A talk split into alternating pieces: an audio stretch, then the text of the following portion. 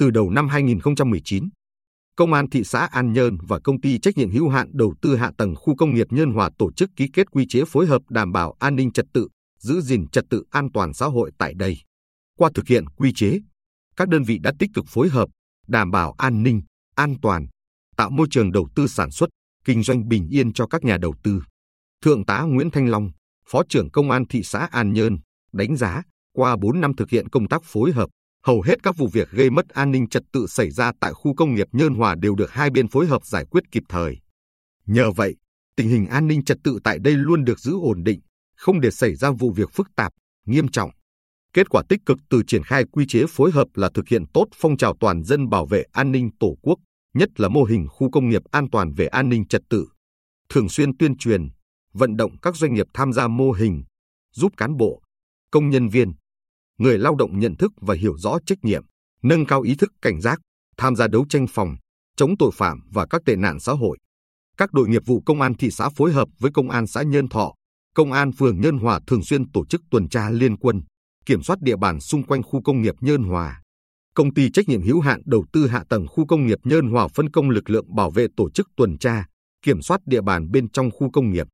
kịp thời phòng ngừa, phát hiện, xử lý kịp thời các trường hợp trộm cắp, cờ bạc, ma túy, gây rối trật tự công cộng xảy ra bên trong và ngoài khu công nghiệp. Nhờ làm tốt công tác phối hợp,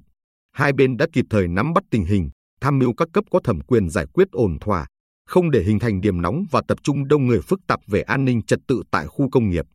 Đáng chú ý là các bên đã phối hợp giải quyết kịp thời vụ việc đại diện công ty trách nhiệm hữu hạn xây dựng và thương mại Hoàng Phát An Định thôn An Thành, xã Nhân Lộc, thị xã An Nhơn cùng khoảng 18 người là nhà thầu phụ, công nhân kéo đến trước cổng công ty trách nhiệm hữu hạn Hải Đăng khu công nghiệp Nhân Hòa vào ngày 7 tháng 1 năm 2021, treo băng rôn có nội dung yêu cầu công ty trả tiền cho nhà thầu, gây mất an ninh trật tự.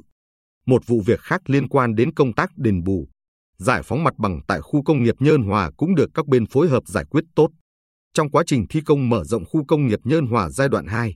vào ngày 27 tháng 1 năm 2022, tại phần đất thuê làm trang trại chăn nuôi của ông Lê Thanh Hải sinh năm 1958, hộ khẩu thường trú thôn Thọ Lộc 2, xã Nhiên Thọ. Tuy đã nhận tiền đền bù nhưng ông Hải vẫn có hành vi cản trở, dùng dựa đập vỡ kính xe máy đào của đơn vị thi công mở rộng mặt bằng.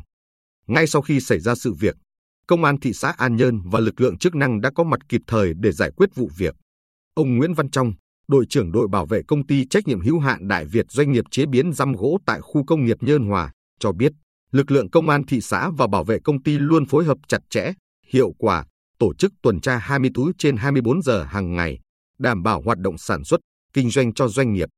Nhờ vậy, nhiều năm nay tại doanh nghiệp không xảy ra trộm cắp hay mất an ninh trật tự. Ông Trần Thanh Dũng, Phó Giám đốc Công ty Trách nhiệm hữu hạn Đầu tư Hạ tầng Khu Công nghiệp Nhơn Hòa, nhận xét qua thực hiện quy chế, việc phối hợp giữa công an thị xã với lực lượng bảo vệ công ty có nhiều thuận lợi, đạt nhiều kết quả tích cực trong công tác bảo đảm an ninh trật tự. Hai bên đã làm tốt công tác trao đổi thông tin, thông báo kịp thời về thủ đoạn hoạt động của các loại tội phạm đến cán bộ quản lý, người lao động trong các doanh nghiệp biết để chủ động phòng ngừa, nâng cao cảnh giác. Nhờ vậy, hầu hết nhà đầu tư đều rất hài lòng về vấn đề đảm bảo an ninh trật tự tại khu công nghiệp. Ông Dũng cho hay, thời gian tới, hai bên sẽ tiếp tục phối hợp chặt chẽ hơn nữa trong công tác bảo đảm an ninh trật tự duy trì và đẩy mạnh phong trào toàn dân bảo vệ an ninh Tổ quốc,